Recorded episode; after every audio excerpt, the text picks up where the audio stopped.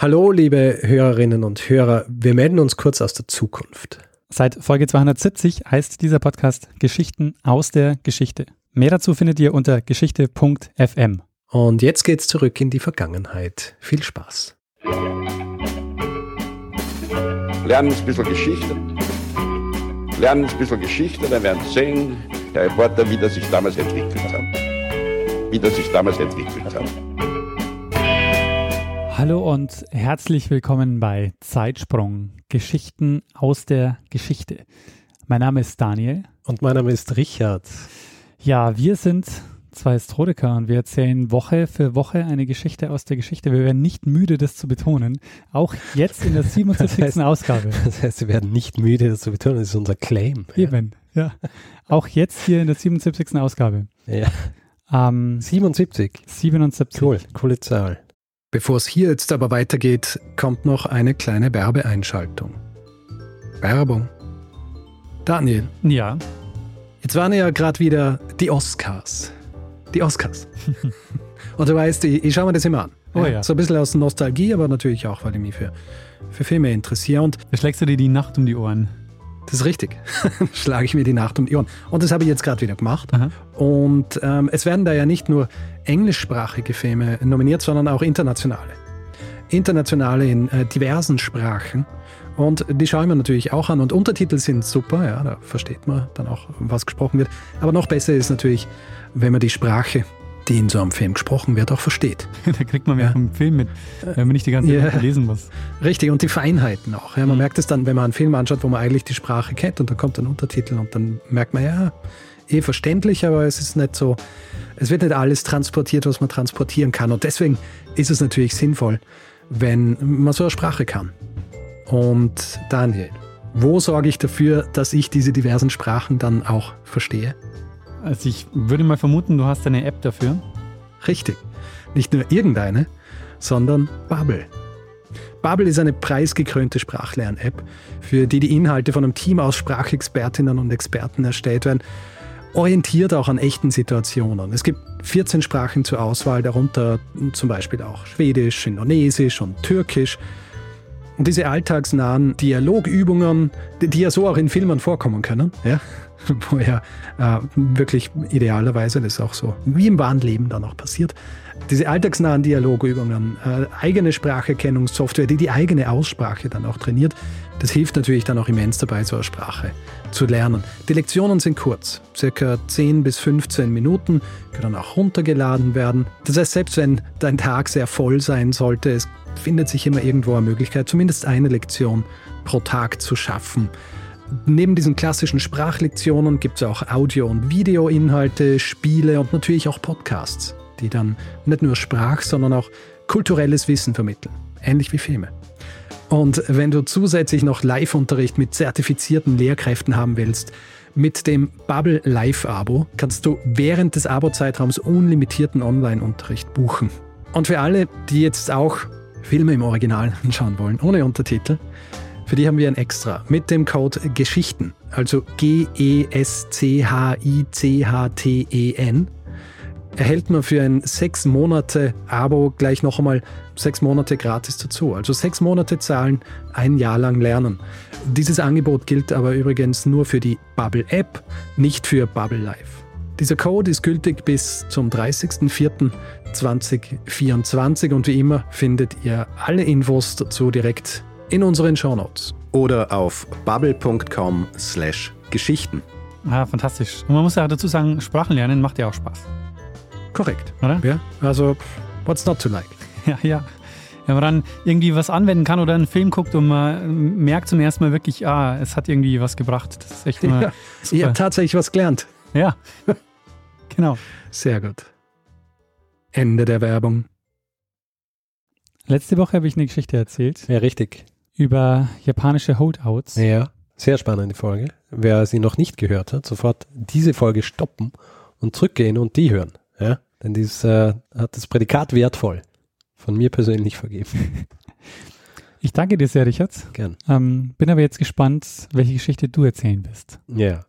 Äh, Daniel, äh, du weißt ja, es ergeben sich hin und wieder, wenn wir so Episoden machen, ergeben sich äh, ungewollt, aber dann doch äh, sinnvoll gewisse Specials, ja, mit bestimmten Themen, die immer wiederkehren, ja, so wie äh, Essen. Seefahrt, Essen, äh, solche Dinge. Und ähm, man könnte jetzt sagen, ja, dass die Episode heute, die Geschichte, die ich erzähle, eine Art Prequel ist. Ja? Prequel, wer, wer dieses, äh, diese Wortschöpfung nicht kennt, ja, bezeichnet ja was, was äh, vor ähm, einer Geschichte oder vor einem Film oder vor, vor einem Buch oder so kommt. Ja? So wie zum Beispiel die unsäglichen Episoden 1 bis 3 bei Star Wars, ja, Prequels, ja. Und ich hoffe jetzt, dass die jetzige Folge im Vergleich zu der Folge, dessen Prequel sie ist, nicht so abstinken wird wie Episode 1 bis 3 im Vergleich zu den ursprünglichen Star Wars. Aber äh, es geht in dieser Episode quasi auch um eine kleine Geschichte der Zeit. Du erinnerst dich noch an die Episode der kleinen Geschichte der Zeit, ja? Ähm, oder wie die Zeit zu unserer Zeit wurde, hieß, hieß es eigentlich, ja? Folge 30. Echt Folge 30, so früh. Sehr gut. Auf jeden Fall, in, in, in dieser Episode ist ja darüber gesprochen worden, wie äh, quasi die Zeit, die wir heute haben, auch die, die Uhrzeit, ja, wie die zu der Zeit geworden ist und über was wir heute sprechen. Unter anderem, denn wie so oft habe ich auch eine Geschichte in die Geschichte gepackt, sprechen wir heute darüber, ähm, warum der Kalender, den wir verwenden, der Kalender ist, den wir verwenden. Deswegen stelle ich dir jetzt gleich mal eine Frage. Ja? Du denkst so, ja, einfach, jetzt kommt die Frage, was für einen Kalender verwenden wir? Ja? Und dann sage ich, ja, der gregorianische Kalender. Richtig. Du sagst dann, der gregorianische Kalender. Und ähm, ich stelle aber eine andere Frage. Und zwar, wenn du im Jahr 1582 und geografisch stimmt es, also hier jetzt, wenn du in, in Wien gelebt hast, 1582 und du hast dich am Donnerstag, den 4. Oktober, niedergelegt, ja, an welchem Tag bist du am nächsten Tag aufgewacht? Ich habe mich am 4. Oktober niedergelegt. Ja. Dann bin ich am 1.1. des nächsten Jahres aufgewacht. Am 1.1. Das ist äh, äh, ein ziemlicher Sprung. So viel. Äh, ich, ich weiß, dass du, du denkst richtig, ja, aber du, du springst zu weit. Du bist am Freitag, den 15. Oktober aufgewacht. ah, also eine Woche hat man übersprungen, ungefähr. Zehn Tage. Zehn Tage. Du bist zehn Tage später aufgewacht. Und ähm, natürlich, ich erkenne ja an deiner Antwort, dass du natürlich weißt, warum dieser Sprung stattfindet. Dieser Zeitsprung, warum hat dieser Zeitsprung stattgefunden? Wolltest du es nicht erklären? Nein, nein, ich frage dich, ob du es sagen kannst. Ich habe nur so ganz rudimentäres Wissen darüber. Ich weiß nur, Gut, dass na, es dann lass diese. Kalenderreform gab und diese Kalenderreform führt dazu, aber Okay, dann erkläre es einfach. Ja. Am 4. Oktober 1582 ist zumindest in äh, vier europäischen Ländern beziehungsweise Reichen der Kalender umgestellt worden. Und zwar ist der Kalender vom julianischen Kalender auf den gregorianischen Kalender umgestellt worden. Und wir sprechen heute über diesen gregorianischen Kalender, warum dieser gregorianische Kalender überhaupt eingeführt worden ist und ähm, was äh, es für die unterschiedlichen, nicht nur europäischen, aber vor allem europäischen Länder bedeutet hat, dass dieser Kalender eingeführt worden ist. sehr cool. Ja. Ähm, also du hast es schon richtig beantwortet. Ja. Am 4. Oktober, am 4. Oktober 1582 wird der gregorianische Kalender eingeführt und wir springen zehn Tage weiter. Das heißt, es ist quasi gleich einmal zur Einführung, ist gesagt worden, zehn Tage äh, existieren einfach nicht mehr. Und du fragst dich jetzt natürlich schon, warum sind überhaupt zehn Tage ähm, weggenommen worden hier? Und das ist äh, relativ einfach zu erklären, wenn man weiß, wie der julianische Kalender funktioniert. Deswegen, kleiner Exkurs, julianischer Kalender. Jetzt kannst du wieder, it's your time to shine, ja? Ein bisschen was weiß ich. Ja. Und du kannst äh, vielleicht sagen, machen wir es einfach, ja? Von wem wurde der julianische Kalender eingeführt? Na, von Julius Caesar.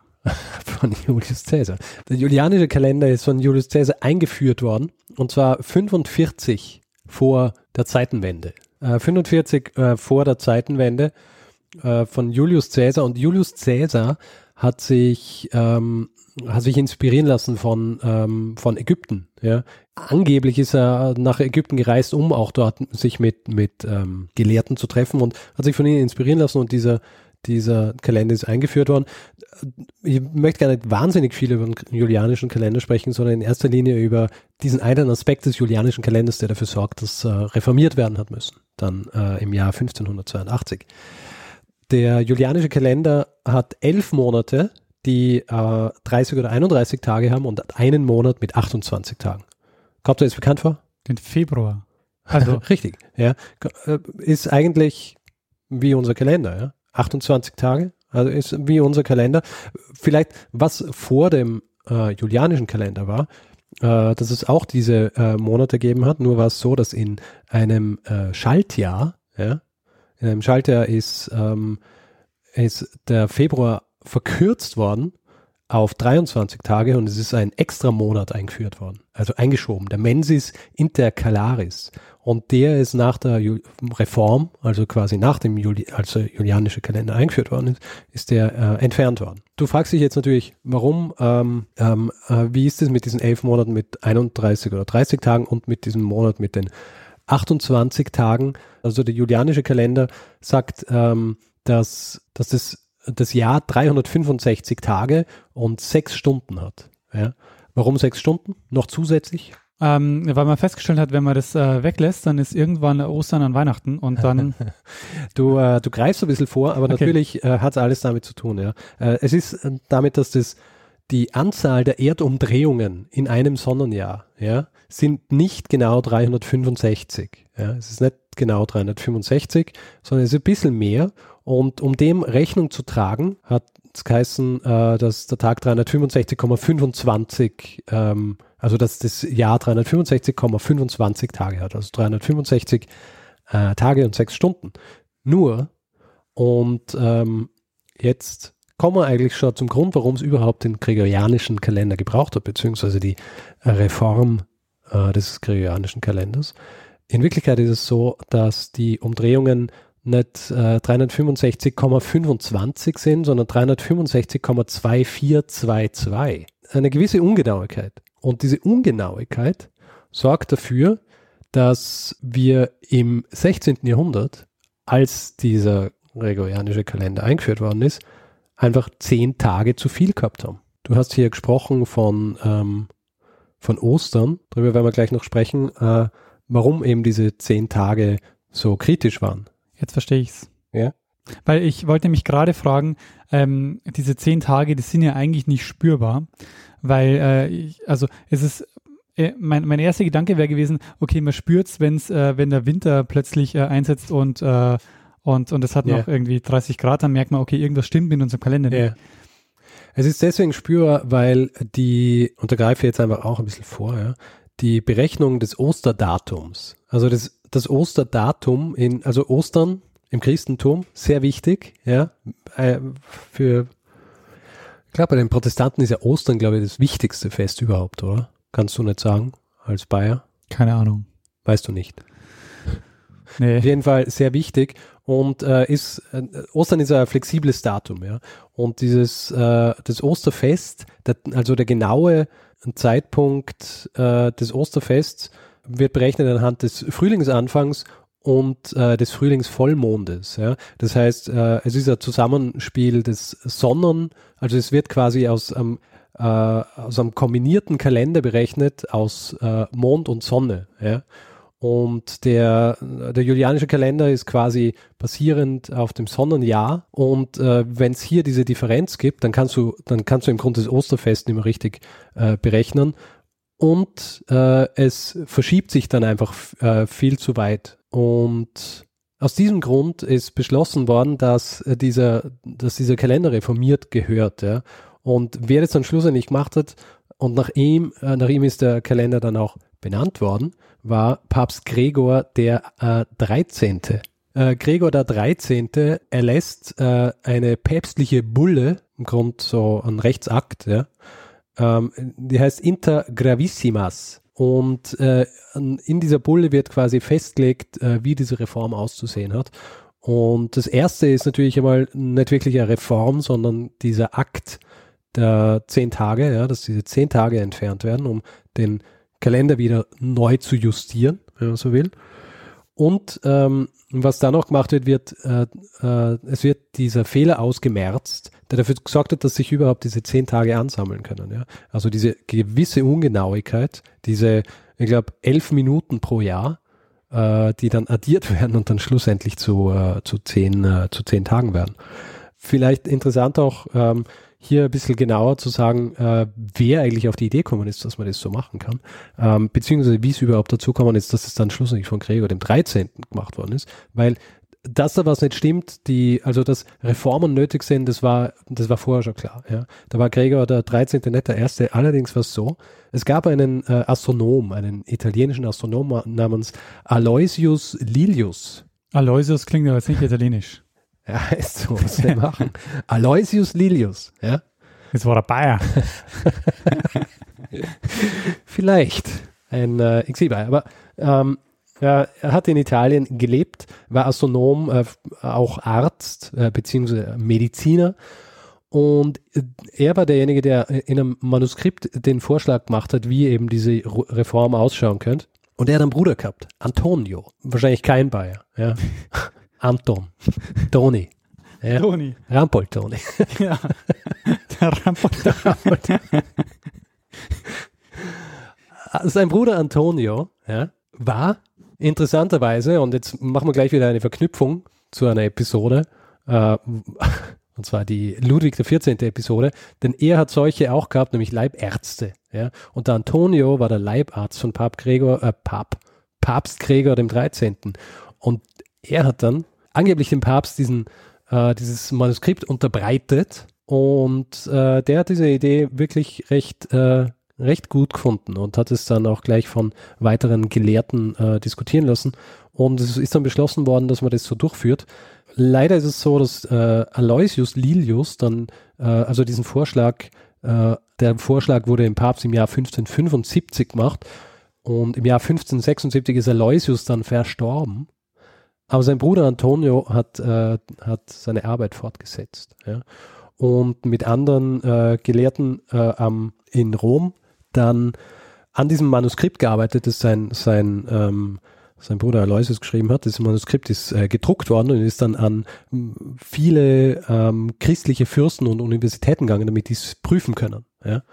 Äh, sie haben es geprüft, haben es für gut befunden und ähm, die äh, päpstliche Bulle Inter Gravissimas ward geboren. Und was genau passiert in dieser Reform, abgesehen von diesen zehn Tagen, ja, ist es so, äh, dass die Tages-Nacht-Gleiche, was ja der Frühlingsbeginn ist, ja, also das äh, Äquinox, Äquinoctium wird, ähm, wird auf ein Datum gesetzt, das, äh, das Datum war, das auch damals, äh, als der julianische Kalender eingeführt worden ist. Also quasi zurück äh, zurückgespult, wenn man so will, ja, ein Zeitsprung zurück zum julianischen Kalender, um damit auch wieder die Berechnung des Osterfestes zu stabilisieren ja, und wieder in die richtige Bahn zu lenken. Also diese zehn Tage ja, im Oktober, 4. auf den 15. sind nicht, äh, sind nicht ähm, aus purem Zufall ausgewählt worden, sondern es, sie wollten natürlich auch nicht, dass so viele, äh, dass viele Heiligenfeste ausfallen, ja, weil Heiligenfeste muss man feiern,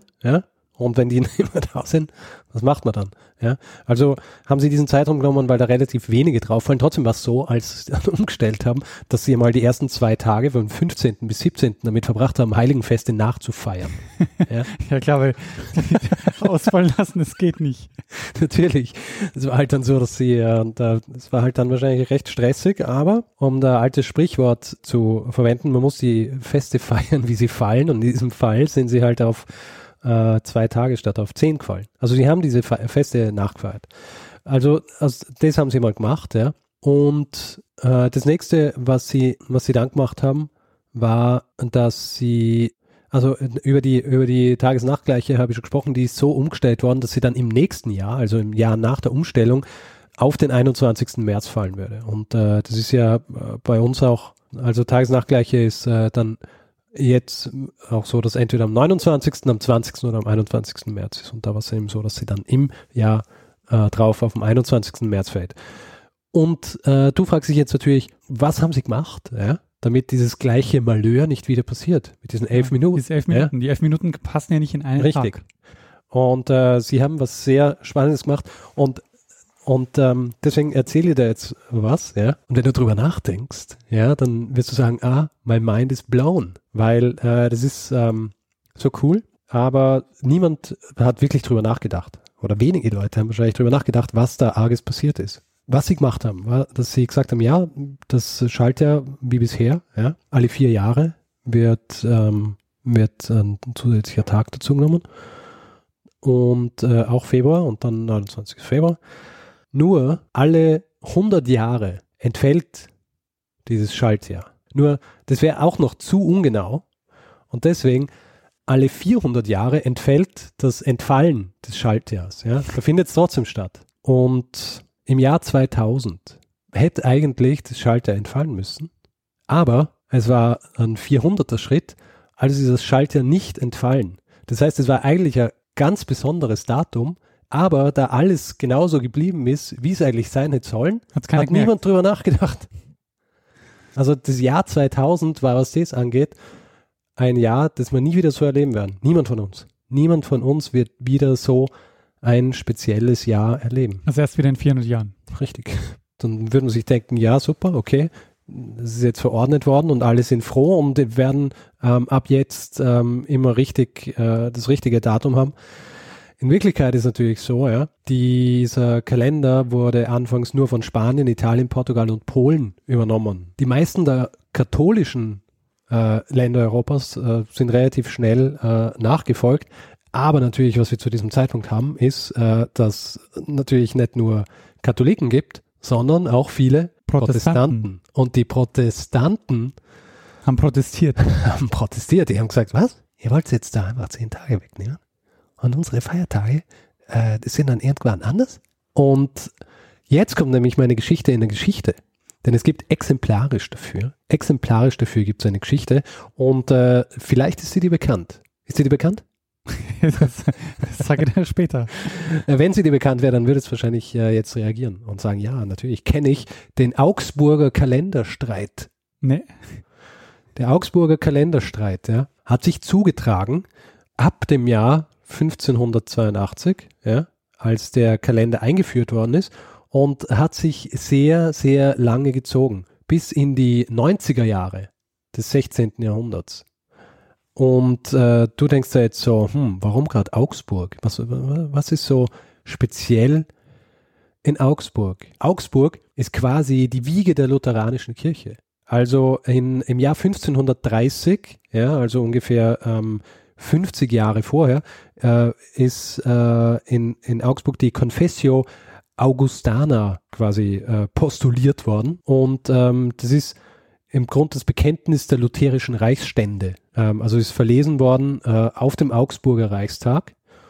Und ähm, vielleicht einfach nur erklärend, der Reichstag ist quasi die Zusammenkunft der Stände, also die, die ja Stimme gehabt haben im, äh, im Reichstag. Der Reichstag, der quasi so das Gegengewicht zur, zur, zur Macht des Kaisers ist, ja, also die auch eine Stimme haben sollen. Und ähm, ja, also die, diese, diese Confessio Augustana ist quasi die Basis für die lutherische, Lutherische. lutherische Kirche. Auch für zum Beispiel ähm, den Schmalkaldischen Bund, ich bin mir nicht ganz sicher, ich glaube, den Schmalkaldischen Bund habe ich mal erwähnt im Zuge der Appenzeller Kriege. Auf jeden Fall, Augsburg ist zu dem Zeitpunkt, als äh, Gregor der 13. beschließt, diese Reform durchzuführen, äh, zu 75 Prozent protestantisch. Allerdings ist es so, dass ähm, dieser von mir angesprochene Schmalkaldische Bund, ja, der ist ja, der war ja im, im Grund äh, im Streit mit ähm, Karl V., dem Kaiser. Und der Kaiser hat äh, im Zuge dessen hat er auch äh, unter anderem hat er eine Reform der, ähm, der Stadtverwaltung bzw. des Stadtrats von Augsburg durchgeführt. Und vorher war es so, dass äh, die Stadt Augsburg von den Zünften regiert war, quasi. Ja, also zünftische ähm, Vertreter sind im Stadtrat gesessen, also Handwerker und so weiter. Also die Vertreter der Handwerker, wie Zünfte sind ja wie die, die Gilden, beziehungsweise das, was man äh, heutzutage als wie sowas kennt wie die Gewerkschaften auf Art.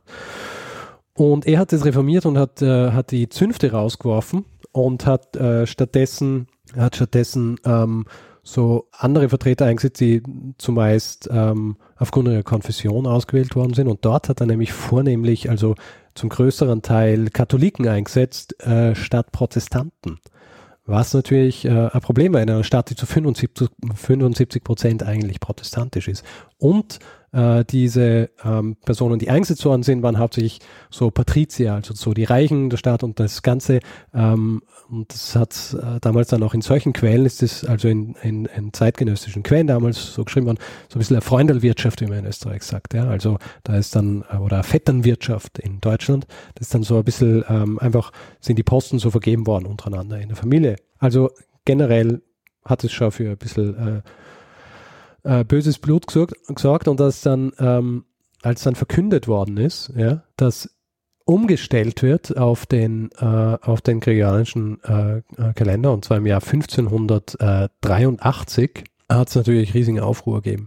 Und äh, die, die protestantischen Prädikanten, Prädikanten sind so die, die Prediger gewesen, der, der, der Protestanten, die haben, äh, haben dagegen gebettet und haben sich äh, und haben sich aufgelehnt dagegen und haben dann auch vor dem Reichskammergericht haben sie auch Klage eingereicht und haben gesagt, das ist nicht richtig, dass das gemacht wird. Ähm, vor allem, äh, also es hat, äh, abgesehen jetzt von der, von der rein, ähm, vom, vom rein äh, religiösen beziehungsweise äh, konfessionellen Problem, war es auch so, dass ähm, dass sie sich halt auch so gedacht haben, na, sie, sie möchten da keine Änderung, weil wir möchten nicht, dass plötzlich unsere, unsere Tage irgendwann anders sind und so weiter. Und wir möchten uns auch hier nicht beugen, ja, dieser, diesem, diesem, diesem Stadtrat. Und äh, es ist vor dem Reichskammergericht ist, ist äh, quasi geklagt worden und die haben auch gesagt, ja, ähm, das äh, so, muss wieder aufgehoben werden. Am 8. Jänner 1583 ist nämlich der Kalender eingeführt worden und dann ist äh, das Reichskammergericht hat gesagt, das geht nicht, es muss wieder zurückgenommen werden, vor allem weil auch wirtschaftliche äh, Gründe dahinter gewesen sind. Also ähm, da ist es ja nicht nur darum gegangen, dass jetzt hier die äh, das Osterfest und so weiter und dass man die, die Wünsche des, äh, des Papstes und so weiter, sondern das Umland um Augsburg, ja, also ähm, der bayerische Herzog hat im Grund, äh, ist schon umgestellt, hat schon umgestellt den, ähm, den Kalender. Und äh, das ist ja natürlich ein Problem, wenn du in der Stadt bist und äh, quasi mit dem Markt und so weiter und das Umland äh, lebt einfach zehn Tage äh, vor dir. Ja, die ja? Buchhaltung muss eine Katastrophe gewesen sein. die Buchhaltung muss eine wahnsinnige Katastrophe gewesen sein. Und es, äh, es war dann auch ähm, so, dass die, dass sich vor allem auch die Handwerker und so weiter, die haben sich auch äh, die haben sich äh, äh gewehrt, also vor allem die protestantischen Handwerker haben sich gewehrt gegen diesen, gegen diesen Kalender und ähm, die sind immer zehn Tage zu früh gekommen.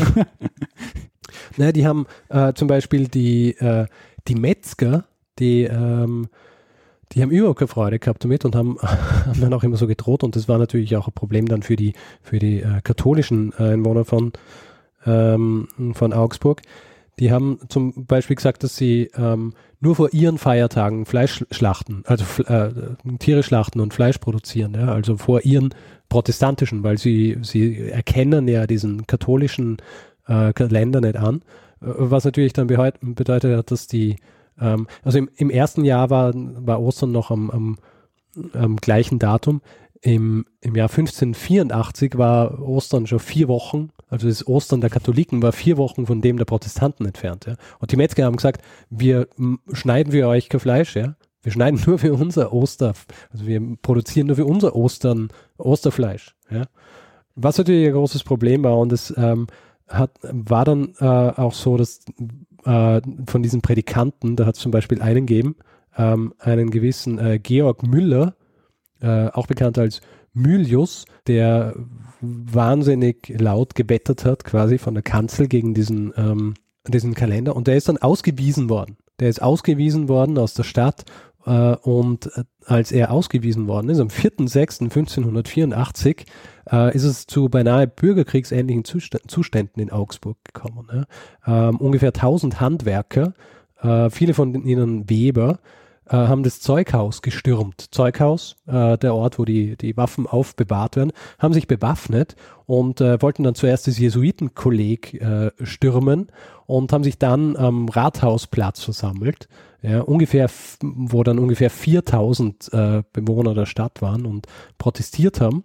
Und es war ziemlich spannend. Also du hast die Stadtwache gehabt, die äh, versucht hat, das Ganze irgendwie so, ähm, äh, so in Kontrolle zu, unter Kontrolle zu halten. Es hat auch ähm, so eigene Soldaten gegeben, die abgestellt worden sind dafür. Und ähm, die haben dann einen Warnschuss ablassen, als es immer so äh, Ärger geworden ist. Und äh, dann ist aus der Menge raus auch geschossen worden. Also es ist sogar ein Stadtvogt, der, der Stadtvogt ist sogar verletzt worden. Die Stadtregierung schafft es dann schlussendlich, nachdem sie die äh, Prädikanten holen und sagen, bitte beruhigt diese Menge, schaffen sie es, dass die Menge quasi auseinandergeht und für diesen Tag zumindest äh, dafür gesorgt worden ist, dass Augsburg nicht äh, im Bürgerkrieg versinkt. Die weiteren Tage waren aber dann trotzdem recht ähm, recht äh, schwierig. Also es sind die, die Handwerker sind durch die Stadt äh, gegangen und haben quasi patrouilliert und viele von den ähm, von den reicheren Bewohnern von Augsburg haben, haben sich so, haben Söldner bezahlt oder äh, quasi Bodyguards, die mit ihnen durch die Stadt gehen, damit sie äh, und auch um ihr Eigentum zu, be, zu bewachen, weil sie davon ausgegangen sind, dass da jetzt bald quasi ähm, Revolte stattfindet. Das Ganze ist eigentlich dann nur ähm, aufgelöst worden dadurch, dass insgesamt äh, zwei kaiserliche äh, Kommissionen kommen sind und gemeinsam mit den Prädikanten und auch ähm, und den und den Bewohnern, äh, so einem kleineren Teil äh, und eben mit der Stadtregierung äh, einen Kompromiss zustande gebracht haben. Und ähm, also nur fünf Tage statt zehn Tage. Na, äh, das, es ist trotzdem äh, der Kalender, dass der eingeführt darum, äh, da, das ist eigentlich gar nicht mehr zur Debatte gestanden, sondern es ist da, das große Problem war, dass nicht klar war, ob dieser Kalender äh, nicht ein Eingriff in die Religionsfreiheit bedeutet, ja, weil äh, im Augsburger Frieden ist eigentlich äh, gesagt worden und dass dass ähm, jeder in dieser Stadt Religionsfreiheit hat, ja, also dass äh, in der Ausübung, dass er nicht beschnitten werden darf und für die für die Evangelen oder für die Protestanten war es natürlich so, dass sie ähm, dass das für sie ein Eingriff in ihre äh, Religionsfreiheit bedeutet, wenn man ihnen vorschreibt, dass sie ihr Osterfest jetzt zehn Jahre, äh, zehn Tage ähm, früher feiern müssen, ja, weil einfach zehn Tage aus dem Kalender rausgenommen werden worden. Also es ist hier ein Kompromiss äh, gemacht worden. Es ist ein eigenes Dekret, ist auch ähm, geschrieben worden, das sich mit den Metzgern befasst hat, ja, und die Schlachtzeiten geregelt hat für das Osterfest, damit auch klar ist, dass jeder sein, äh, sein Fleisch kriegt.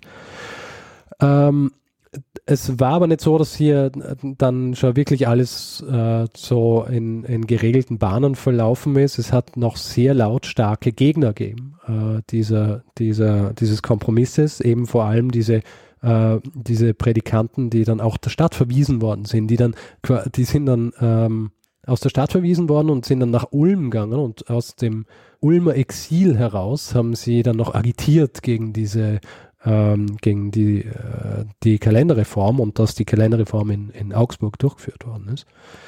Und ähm, das Ganze hat sich dann ein bisschen verlaufen. Ja. Also die, ähm, also die, der Kalender ist dann angenommen worden und es hat noch immer relativ äh, viel, wie soll ich sagen, unruhige bzw. unzufriedene Protestanten gegeben in der Stadt. Aber schlussendlich ähm, so ab den 1590er Jahren hat sich die Lage dann so beruhigt, dass ähm, man davon sprechen hat können, dass der Kalender auch in Augsburg ähm, erfolgreich eingeführt worden ist. Ja, und das war der, das war der Augsburger Kalenderstreit, der so ein bisschen beispielhaft sein soll für die, für die Probleme, die sich irgendwie ergeben haben und auch die äh, unvorhergesehenen Probleme, die so eine Umstellung mit sich führt. Natürlich muss man auch dazu sagen, dass der Augsburger Kalenderstreit ein bisschen ein spezielles ähm, spezielle Ausgangsposition gehabt hat. Ja? Also die, da ist es in Wirklichkeit ja nicht wirklich nicht um den Kalender an sich gegangen, sondern da ist es auch um diese Unzufriedenheit gegangen, ja, dass du hier eine Stadt hast, die zu 75 Prozent protestantisch ist, aber eigentlich von Katholiken äh, regiert wird oder dass ähm, die, äh, dass die Handwerker, die ursprünglich die Macht gehabt haben in diesem, in dieser Stadt, dass die überhaupt äh, so übergangen worden sind und auch so dieses Zusammenleben auf recht engem Raum dieser zwei unterschiedlichen Konfessionen. Ähm, also das war schon sehr speziell in Augsburg, aber das Fass zum Überlaufen hat diese äh, die gregorianische Reform gebracht. Ja. Wie ist es weitergegangen ähm, mit dem gregorianischen Kalender? Also ähm, Beispiel Augsburg, da war es eher holprig. Ähm, hat mir ein bisschen erinnert auch an in, in, äh, in dieser Folge, als wir über die Zeit gesprochen haben, dass es ja dort auch Orte gegeben hat, die sich nicht an die neue Zeit anpassen wollten, die dann zwei unterschiedliche Kirchturmuhren gehabt haben. Ja. Äh, nur Augsburger Streit ist dann halt nochmal um Spur Ärger. Ja, die haben dann Ah. zwei, zwei Kalender. Muss, bei jedem Dokument musst du draufschreiben, nach dem gregorianischen Ja, und nach dem. äh, Natürlich, es ist, äh, es ist, äh, es ist ziemlich äh, kompliziert gewesen. Also äh, vor allem äh, ist es ja auch so, dass äh, die Einführung des gregorianischen Kalenders hat ja schon sehr lange gedauert. Also bei der Einführung der Zeit war es so, das war ja Ende 19. Jahrhundert, ja, diese standardisierte Zeit und da sagen wir, ähm, es hat maximal ungefähr 100 Jahre gedauert, bis alle das so übernommen haben. Ja. Und was den gregorianischen Kalender angeht, da ist es so, dass ähm, das letzte Land, das den gregorianischen Kalender offiziell anerkannt hat, ist China gewesen und zwar im Jahr 1949. 1949. Und ähm, davor ist es eben auch relativ äh, schleppend gegangen. Ja? Also in weiten Teilen der evangelischen Bereiche des äh, Heiligen Römischen Reichs äh, war es so, dass erst ums Jahr 1700 rum der gregorianische Kalender eingeführt worden ist. Also über 100 Jahre nachdem er offiziell eingeführt worden ist und in anderen Teilen eigentlich schon ähm, in Verwendung war. Und Das heißt, wenn man da einen Termin ausgemacht hat, hat man aufpassen müssen, dass man nicht zehn Tage zu äh, spät kommt. Richtig. Und dann, äh, als er eingeführt worden ist, hat man sich wieder umgewöhnen müssen. Sagen, ah, übrigens, wir haben jetzt den gleichen Kalender wie ihr. Also kommt's schon am richtigen Tag. Ja, gut, dass es da noch kein Mindesthaltbarkeitsdatum gab. Stell dir vor, ja, du, du weißt So nicht viele so, Leute, so viele Leute hätten sich vergiftet an schlechtem Joghurt. Ja. Ja, ähm, ja. interessant auch, dass ähm, äh, gegen Ende des 18. Jahrhunderts ähm, der gregorianische Kalender von Josef II. offiziell in verbesserter Reichskalender umbenannt worden ist. Was in erster Linie darauf zurückzuführen war, dass man nicht so den Papst erwähnen wollte. Ja. Weißt du, Josef II. war ja auch kein wahnsinniger Freund der, so der Kirche an sich. Ja. der Aufklärer. Er war ein Aufklärer. Und deswegen verbesserter Reichskalender. Ist ein bisschen so, wie wenn ich sag, vor der Zeitenwende. Du bist auch ein Aufklärer. ich bin auch ein Aufklärer. Und in, in Russland ist es ja so, ja. In Russland war es so, dass der gregorianische Kalender erst im Jahr 1918 eingeführt worden ist. Und äh, 1917 hat ja was ganz Bestimmtes in, in Russland stattgefunden. Ja. Revolution. Ja, und was für eine Revolution war das? Äh, die, aber, warte mal, was die November, die Februarrevolution. Es war die Oktoberrevolution. Oktober. Ja, es war die Oktoberrevolution, aber ähm, es ist so, dass die Oktoberrevolution ja eigentlich am 7. November stattgefunden hat. Ja, weil sie noch immer nach dem julianischen Kalender. Und es ist auch so, dass die dieses Datum des 7. Novembers, also ist äh, bis nach dem Ende der Sowjetunion ist, äh, ist der 7. November noch immer quasi als der Tag der ähm, Oktoberrevolution gefeiert worden. Spannend. Ja, weil ähm, ja, weil es halt auch dort so lange gedauert hat. Äh, es ist ja auch so, dass ähm, für zum Beispiel die die äh, orthodoxe Kirche verwendet ja den julianischen Kalender. Deswegen ist zum Beispiel das äh, orthodoxe Weihnachtsfest am 7. Jänner. Und du fragst dich jetzt, hm, 7. Jänner, wie kann das sein? Also die mussten ja auch irgendwann eine Reform gemacht haben, dass diese Verschiebung nicht noch weitergeht. Na, eben nicht. Weil äh, Weihnachtsfest, ja, 25. Äh, du hast äh, von 25. bis 7. Jänner sind es wie viele Tage? Also 25. Dezember, 7. Jänner. Das sind schon mal sieben Tage. Sieben Ja. Tage. Und dann von 25. bis du im Jänner bist. Ah, sieben, ach so, 31 sind sechs Tage Ja, plus sieben Tage. ja, Sechs plus sieben, 13. 13. Aha. Sind wieder drei Tage mehr. Du denkst jetzt so, hm, elf Minuten. Wie kann das sein? Wie kann es sein? Wie kann es sein? Es kann deswegen sein, weil nach der äh, Einführung des gregorianischen Kalenders, dass ja gesagt worden ist, dass jedes Hundertste entfällt. Also jeder Hundertste, ähm, äh, jedes Hundertste Schaltjahr entfällt. Aber die Orthodoxen haben das nicht anerkannt. Also sind es äh, drei zusätzliche Tage, 1700, 1800, 1900, äh, die netto vier teilbar sind, aber 100 und deswegen ist dort das Schaltjahr entfallen. Das sind die zusätzlichen drei Tage.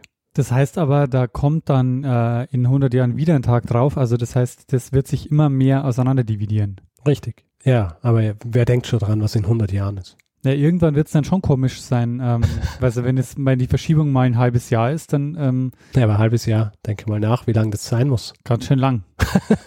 Ich glaube, in, äh, wenn die Verschiebung so weit ist, ja, dass es ein halbes Jahr ist, dann äh, gibt es niemanden mehr, der sich für sowas interessiert, weil die alle schon tot sind, von der Erde gewischt, von einem Meteor zum Beispiel oder einer Plage oder der Zombie-Apokalypse. Vielleicht.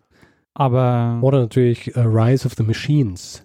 Ja, ähm, vielleicht noch als kleiner Zusatz hier, weil wir uns jetzt äh, eh schon dem Ende dieser ähm, faszinierenden Episode äh, nähern, äh, was parallel zu dieser Kalenderreform gemacht worden ist, aber eigentlich nicht wirklich Teil der Kalenderrevolution, äh, Kalenderreform war, ist, dass der offizielle Jahresbeginn auf den 1. Jänner gesetzt worden ist.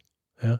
Angenähert dann äh, so, wie es in der Antike war, aber im Mittelalter irgendwie so wieder auseinandergedriftet. Also im Mittelalter, da war nicht wirklich so klar, was ist jetzt äh, der offizielle Anfang äh, des Jahres. Das ist ein bisschen angelehnt gewesen immer an die Konfession oder an äh, das, was man sich halt überlegt hat. das Äh. war im Mittelalter wahrscheinlich auch egal. Ne? Es gab Ostern war wichtig, Weihnachten war wichtig. Eben, ja. Und ähm, ab da 1. Jänner offizieller Jahresbeginn.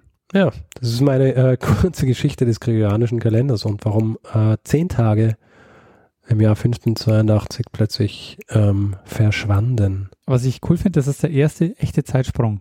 Ja. Also es ist wirklich ein Zeitsprung. Wir reden heute zum ersten Mal über einen echten Zeitsprung. Ja, ah, das ist wahrscheinlich auch der einzige Zeitsprung, äh, wird wahrscheinlich der einzige Zeitsprung bleiben, weil ansonsten hat es keinen gegeben. Ich meine, das Interessante ist ja auch, dass, dass mit jeder Einführung des gregorianischen Kalenders über diesen Zeitraum, ja, also von 1582 bis 1949, jedes Mal, wenn der eingeführt worden ist, sind zehn Tage verloren gegangen in dem jeweiligen Land. Ja.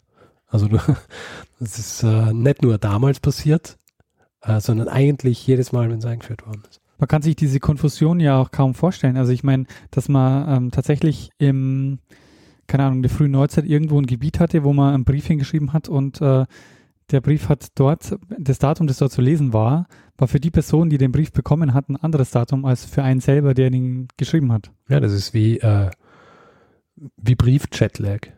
ja, genau. ja, mein Brief hat Jetlag. Das kann nicht sein. Was? Ist er etwa durch die Zeit gereist? Was ist mit diesem Brief? Der ist des Teufels. Ich verbrenne ihn. Und dann äh, ist der Brief verbrannt worden und äh, Kommunikation äh, hat nicht mehr funktioniert. Ja, es kann tatsächlich sein, dass der Brief für die Person äh, quasi in der Zukunft angekommen ist. Ja, völlig absurd. Ja, Richard, äh, vielen Dank für die Geschichte. Sehr, sehr spannend. Ein echter Zeitsprung. Ich bin begeistert. da würde ich sagen, ähm, mach mal einen Feedback-Blog. Machen wir einen Feedback-Blog. Wer Feedback geben will zu dieser Folge, auch zu anderen, aber vor allem zu dieser Folge, kann es ähm, auf äh, zum Beispiel Twitter machen. Da haben wir einen äh, Twitter-Account, Zeitsprung FM oder dem Daniel direkt, at Messner, mir direkt, at Stormgrass. Ansonsten auch E-Mails, Feedback at Zeitsprung.fm. Ähm, wir haben auch eine Website, habe ich letztes Mal gar nicht erwähnt. Zeitsprung.fm, wo man alle Informationen über diesen Podcast und uns findet und ähm, auch kommentieren kann unter jeder Episode. Ansonsten auch ähm, gibt es natürlich Facebook auch. Gibt Snapchat? Der Social Media Riese. Snapchat. Ja, sicher. Wer, wer uns auf Snapchat was schicken will, äh, kann es gern tun. Wir werden es nicht anschauen. Na, wer uns auf, auf Snapchat findet, kann uns was schicken. Irgendjemand macht jetzt sicher so einen Evil Twin. Ja? Ein, ein Rogue-Zeitsprung-Account. Rogue-Zeitsprung. äh, nein. Falls jemand auf, auf, auf ähm, äh, Snapchat uns findet, äh, dann sind wir es nicht. Ja, ähm, ansonsten natürlich auch gerne, ähm, was uns für die Verbreitung hilft, ja, auf iTunes kann man uns äh, mit Sternen bewerten oder auch Rezensionen verfassen. Und da gibt's ja, ähm, habe ich zumindest äh, zum letzten Mal, beim letzten Mal gesehen, ja diese, ähm, die haben immer so Podcast-Zusammenstellungen. Ja, Und da gibt's eine mit für Geschichtsfreunde. ja. Und rat mal, wer da nicht dabei ist. Ähm, wir. Wir sind nicht dabei. Wir sind halt Rogue.